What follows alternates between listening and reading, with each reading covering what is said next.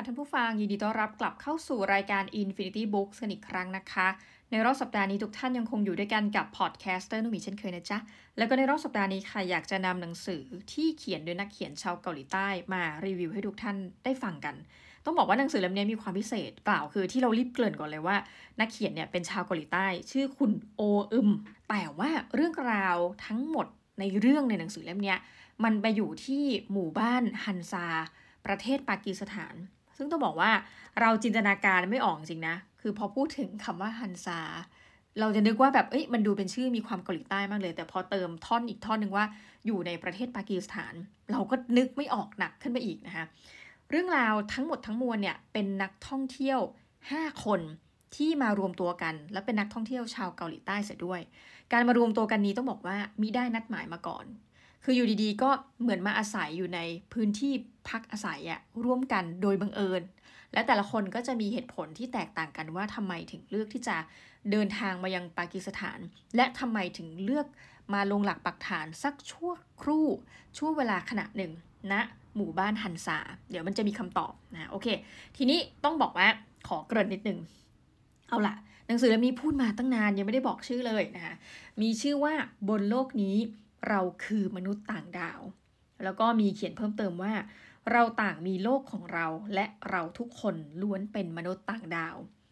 คือตอนแรกที่เห็นแค่ปก บนโลกนี้เราคือมนุษย์ต่างดาว ตอนแรกคิดว่า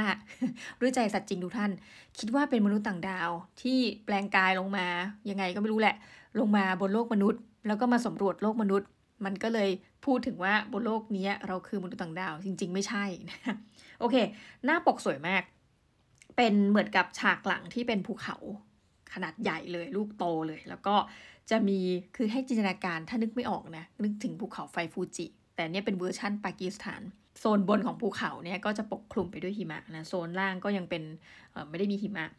แล้วก็ล้อมรอบไปด้วยเหมือนกับทะเลสาบ เลยจากทะเลสาบมาเป็นจุดที่ 5 คนคนนี้ยืนอยู่บนพื้นแผ่นดิน ซึ่ง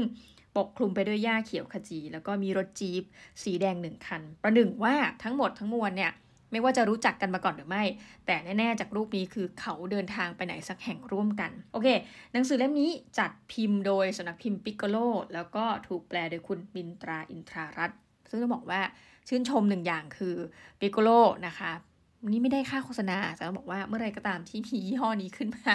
เป็นสำนักพิมพ์ที่เรารู้สึกว่าต้องรีบหยิบอะเพราะเขารู้สึกว่าเลือกหนังสือมาได้ถูกจริตเรามากสนนราคาเต็มของหนังสือเล่มนี้อยู่ที่ 295 บาทนะคะแล้วก็ความหนาของหนังสืออยู่ที่ประมาณ220 กว่าหน้า ดังนั้นก็คือกำลังอ่านได้แบบ 1 วันจบ ทีนี้เรามาดูปกหลังของหนังสือกันบ้างดีกว่า เพื่อที่จะได้เห็นภาพมากขึ้นว่า หนังสือเล่มนี้มันเกี่ยวกับอะไรที่แบบลึกลงไปนะคะอะ การจะเข้าใจใครคนหนึ่งอย่างสมบูรณ์ เราอาจต้องมองดูทางชีวิตของเขาก็เป็นได้ หากมองคนดั่งมองดอกซากุระ พวกเราคงจะเหมือนมนุษย์ต่างดาวของกันและกันตลอดไป เรื่องราวของมนุษย์วงเล็บต่างดาว 5 คนที่มีปมหลังชีวิตแตกต่างกัน เดินทางมาเจอกันและใช้ชีวิตอยู่ร่วมกันในบ้านพักที่หมู่บ้านฮันซา ประเทศปากีสถาน สถานที่ที่ธรรมชาติช่างสวยงาม จนเกิดเป็นมิตรภาพระหว่างกัน และจุดประกายความหวังให้แก่กัน ในสถานที่ที่ทุกคนต่างคิดว่าจะได้รับการเยียวยาบาดแผลทางใจที่ตัวเองต่างได้รับมาในอดีต วันหนึ่งหนึ่งในห้าคนนี้ก็ชวนทุกคนเล่นเกมมนุษย์ต่างดาว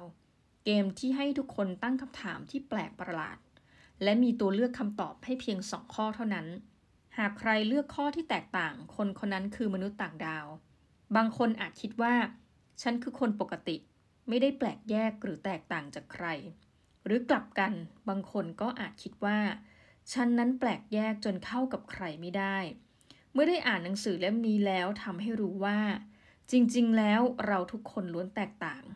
เราทุกคนล้วนแปลกประหลาดในสายตาของคนอื่น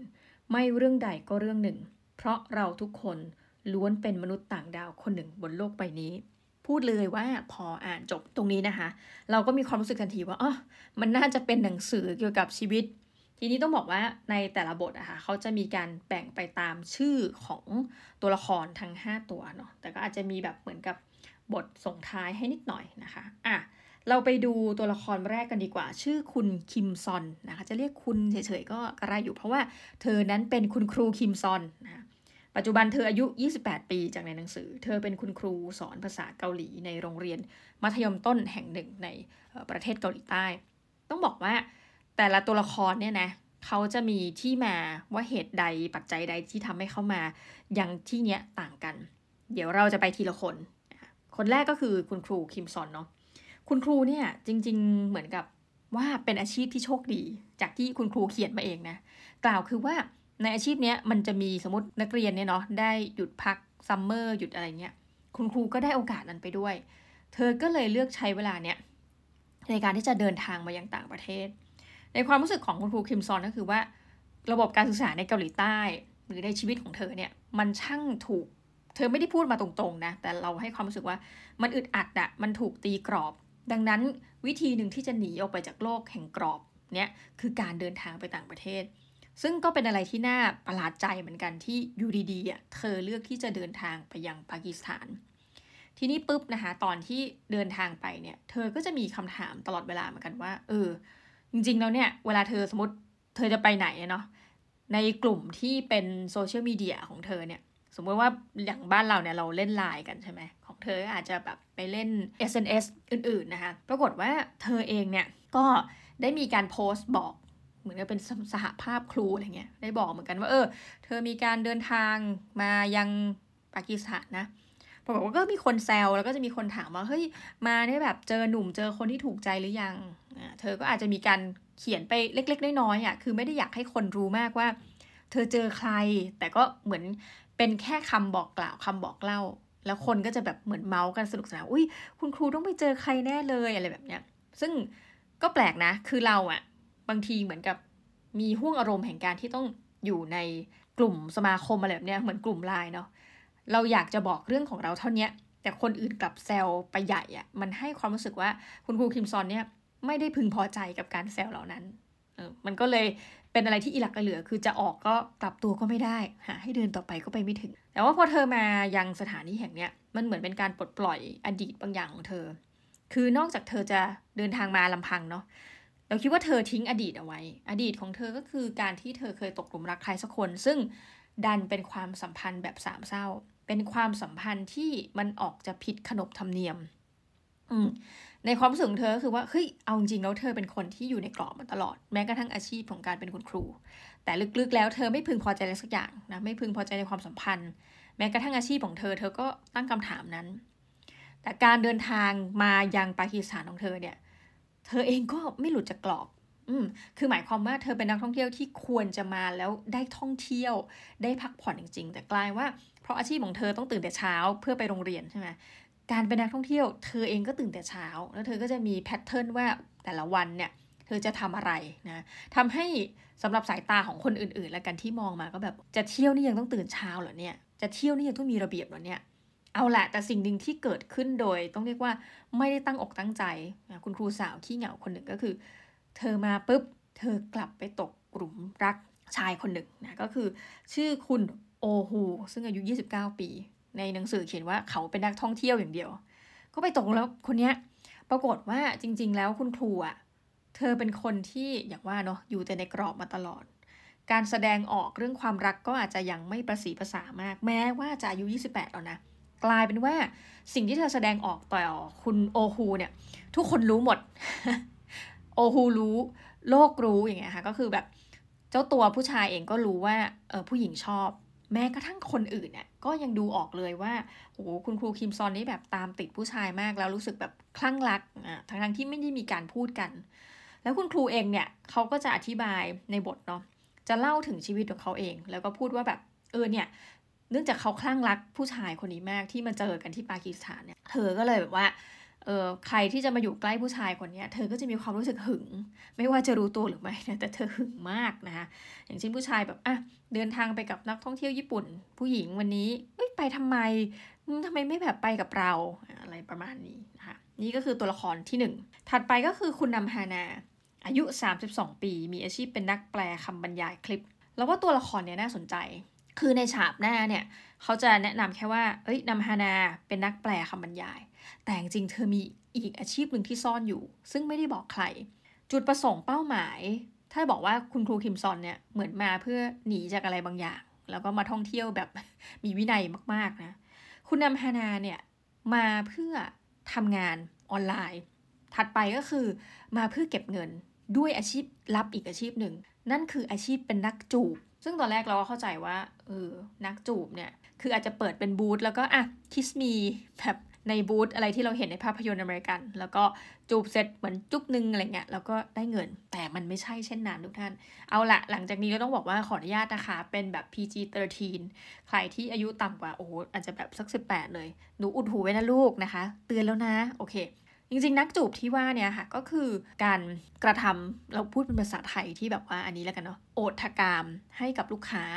โดยไม่มีการมีเพศสัมพันธ์แบบนะ ก็จะเป็นการโอทกรรม ซึ่งในนี้ก็จะไม่ได้เขียนไว้อีกว่าลูกค้าเป็นชาติอะไรคือไม่ได้ลงลึกขนาดนั้น แต่ก็มีการพูดในประเด็นโอทกรรมอย่าง จงครึ่มกันล้วกันนะอย่างจงครึ่มเลย แล้วก็อธิบายได้ว่ามีช่วงหนึ่งอะในการทำอาชีพนี้อยู่อะเธอถูกจับ อะไรแบบนี้แล้วก็แบบมีความวุ่นวงวุ่นวายแต่ว่า คือมีความสุขผู้หญิงคนนี้เขาดูผ่านโลกมาเยอะอะแม้กระทั่งว่าอายุ32ปี คือการเป็นนักแปลคำบรรยายคลิปเนี่ย เอาจริงมันเป็นอาชีพที่แบบ ดูมีความรู้นะ เพราะว่าเธอเองใช้ภาษาอังกฤษได้ดีก็คือเป็นนักแปลว่าง่าย ๆ เพียงแต่ว่ามันก็สะท้อนให้เห็นถึงด้านหนึ่งของคนที่ทำอาชีพแบบ คือเมื่อมองไปแล้วอะมันก็มีการเปรียบเทียบกับคุณครูว่าเฮ้ยคุณครูเนี่ยคือรอดและสบายและเป็นอาชีพที่มีเงินเดือน แต่ของเธอเนี่ยคุณนำฮานาเนี่ยชีวิตมันต้องสู้อะคือถ้าเราทิ้งงานแปลคนอื่นพร้อมเสียบทันที ดังนั้นนอกจากเราจะต้องขยันแล้วเนี่ย อีกสิ่งหนึ่งที่เขาพูดก็คือว่า เฮ้ยการทำอาชีพเป็นฟรีแลนเซอร์แบบเนี้ยก็รายได้มันไม่ได้ดี คือคลิปคลิปหนึ่งพอแปลมาเนี่ยมันก็อาจจะแบบได้เงินไม่เท่าไหร่ ดังนั้นสิ่งที่ต้องแลกมาคือร่างกายสมองความเหนื่อยล้าอื่นๆ แล้วก็ความถี่ในการทำงาน ทีนี้มันก็เลยไปยังไงมายังไงไม่รู้แหละ คุณนำพนาก็จะมี target ว่าโอเค ถ้าเธอทำโอษฐกรรมให้กับลูกค้า ซึ่งเป็นเรื่องลับเพราะเธอไม่ได้บอกใคร จะต้องทำเงินให้ได้ เธอยังคิดในจิตของเธอนะเป็นแบบ เงินวอน ต้องทำให้ได้ 2 0 0แสนวอนถึงจะเลิกทำนะต่อวันต่ออะไรก็ว่าไปนำฮานาเนี่ยเนื่องจากว่าดูเป็นคนที่ผ่านโลกมาเยอะ เธอก็เป็นอีกคนหนึ่งแหละที่รู้ว่าโอ้ฮิมซอนนี่แบบชอบโอฮูแน่นอนนะแต่ว่าเรื่องลึกลับอีกเรื่องหนึ่งก็คือนำฮานาเนี่ยก็เคยมีความสัมพันธ์ ลึกซึ้งกับโอฮูแต่ว่าไม่ได้ซีเรียส ถัดไปก็เป็นคุณชเวนักยอนนะคะ อายุ 40 ปีเป็นนักเขียนนิยาย คือชเวนักยอนเนี่ยเราเรียกว่าตะลุงเขียนนิยายแล้วกัน เพราะว่าหลายคนก็มองเขาเรียกว่าเป็นตะลุง นักเขียนนิยายท่านนี้คือจริง ๆ แล้วเนี่ยตั้งใจมากนะกับอาชีพการเป็นนักเขียน คือถ้าเรามองณมิติหนึ่งเราว่าผู้เขียนเนี่ยอาจจะเขียนสะท้อนให้เห็นถึงอาชีพนักเขียนในเกาหลีใต้ก็เป็นไปได้ว่า 1. ถ้าคุณจะรังอยู่ในวงการเนี้ย สิ่งหนึ่งที่ต้องต่อสู้คือ คุณอาจจะต้องทำยังไงก็ได้เนาะให้คุณแบบมีชื่อเสียง วิธีการหนึ่งที่กระทำได้ก็คือ คุณอาจจะไปเข้าแข่งขันอะไรแบบเนี้ยเนี่ยส่งงานเขียนคุณไปแข่งเพื่อให้ได้รับรางวัล คนก็จะแบบได้รู้จักคุณ ประเด็นปัญหาคือ midlife crisis จริง ๆสำหรับนักเขียนท่านนี้ เพราะว่าตัวเองก็เคยมีได้รางวัลอะไรมาบ้างเนาะแต่กลายว่าพอเขียนไปเขียนไปเนี่ย คนก็เหมือนกับเริ่มรู้สึกว่าเฮ้ยงานเขียนมันก็อย่างนั้นอย่างนั้นอะ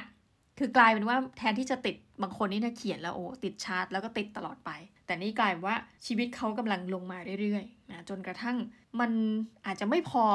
ยาไส้ในการที่จะเลี้ยงครอบครัว คืออาจจะพอสำหรับเลี้ยงตัวเองอะแต่พอแบบพอไปวัดจริงๆอะนะคะปรากฏว่าในที่สุดแล้ว การได้มาปากีสถานเนี่ยคือมาเพื่อเป็นสัญญาใจว่า เดี๋ยวมาถ่ายรูปเขียนเรื่องราว และจะได้ไปตีพิมพ์หนังสือ คือเป็นการเปลี่ยน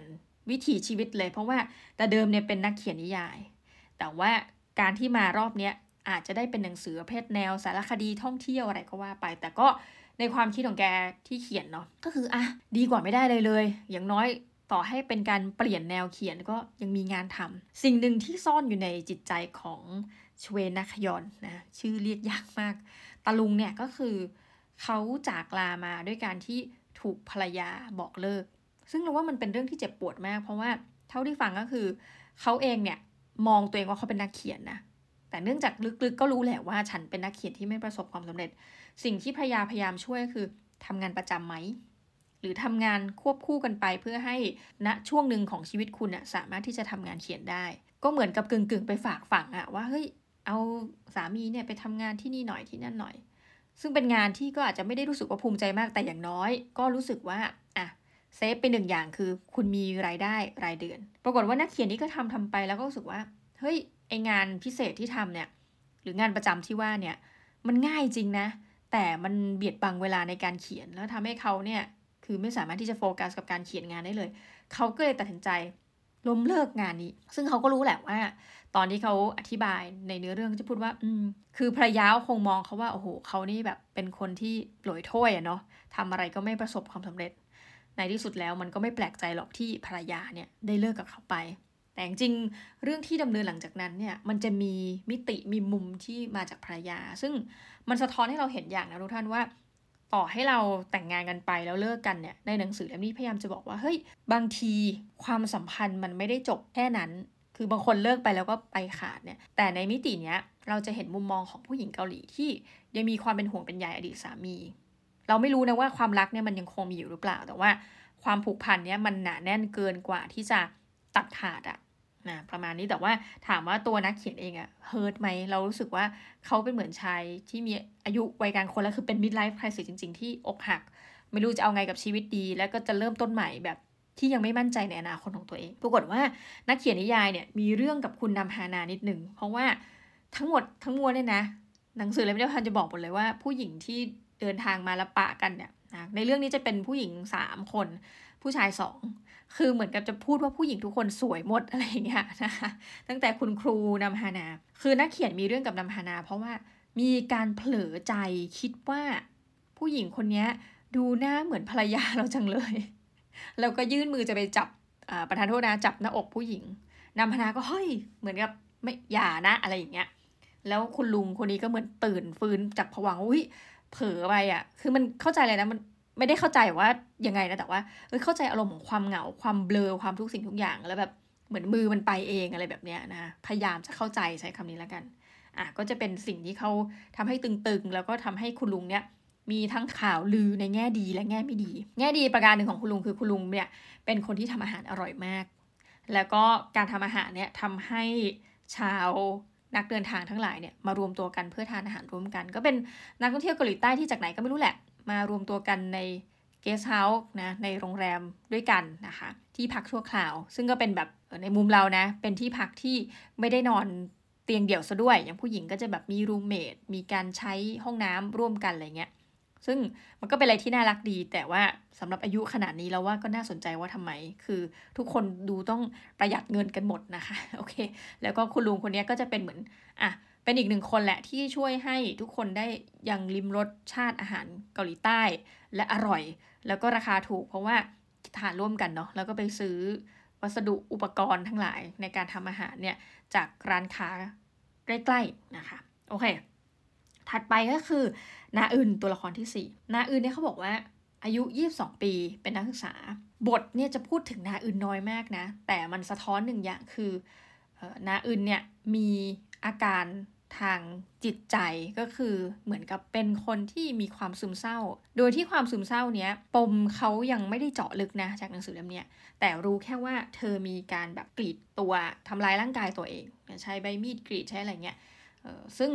ถามว่า พื่อเป็นการฆ่าตัวตายหรือเปล่า มันก็ยังสำหรับความรู้สึกเรานะ มันยังไม่ได้ไปถึงจุดนั้น แต่ว่าถามว่ามีนักท่องเที่ยวสังเกตเห็นไหม ตาโอฮูเนี่ยสังเกตเห็น แล้วก็คล้ายๆ พยายามจะปลอบผู้หญิงคนนี้ว่า อย่าทำอีกนะ อืม แบบเฮ้ยบีคูอย่าทำแต่ว่าถ้าเรามองจากมุมของนาอื่นคือ เธอคงรู้สึกซึมเศร้าแหละ แล้วแบบอาจจะรู้หรือไม่รู้ตัว แล้วก็การทำร้ายตัวเองก็ไม่ได้รู้สึกว่ามันเจ็บปวด คือเหมือนเป็นมีพฤติกรรมที่ไปเห็นคนอื่นกระทำมาด้วยนะคะ แล้วก็เเฮ้ยการกรีดตัวเองมันก็เฮ้ยมันก็ไม่เจ็บเท่าไหร่นี่นา มันอาจจะมีความรู้สึกเออมันกรีดแล้วทำให้เราคิดไปเองว่ารู้สึกดี คือตัวละครเนี้ยก็จะเป็นตัวละครที่ยังเด็กอะอะพูดตามตรงนะยี่สิบสองมีอะไรก็อยากจะปรึกษากับโอฮูซึ่งเป็นคนที่คุณคิมซอนชอบนะซึ่งเธอเองเนี่ยก็ต้องมีความระมัดระวังตัวเองอะพูดง่าย ๆ ว่าการเป็น น้องน้อยสุดเนี่ยแล้วก็การเป็นนักท่องเที่ยวผู้หญิงคนเดียวอะไรเงี้ยคือมีพี่ๆห่วงแหละ แล้วก็ตัวเองก็มีอาการที่แบบพูดตาตรงว่าเออยังอยากที่จะเรื่องของการทำร้ายร่างกายตัวเองก็ขึ้นมาเป็นพักๆขึ้นมาถึงการตั้งคำถามของชีวิต คนสุดท้ายอะโอฮูซึ่งสำหรับเราเนี่ยถถ้าพูดกันกลางๆ ก็น่าจะเหมือนกับเป็นพระเอกของเรื่อง เพราะว่ามีผู้หญิงดูชอบเขาเยอะเหลือเกินนะโดยเฉพาะคุณครูคิมซอน โอฮูเนี่ยจริง ๆ เป็นชื่อที่ประหลาด แต่มันทำให้เรารู้ว่าจริงๆ เป็นชื่อที่ถูกตั้งขึ้นใหม่ จากผู้หญิงคนรักของเขาในอดีตที่เขาจากเธอมา โอฮูเองเนี่ยถามว่าทำไมเขาถึงรู้ว่านาอึนเนี่ยมีการทำร้ายร่างกายนอกจากการเห็น แต่เป็นเพราะว่าแฟนของเขาเนี่ยมีอาการเศร้าๆแบบนี้แหละ ที่เขาจากกันมาเนี่ยเนาะทำให้เขารู้สึกเป็นห่วง แล้วก็เอ็นดูน้องนาอื่นเป็นพิเศษนะคะ โอฮูเนี่ยบอกว่าตัวเองเป็นนักท่องเที่ยว แต่สำหรับเราอะ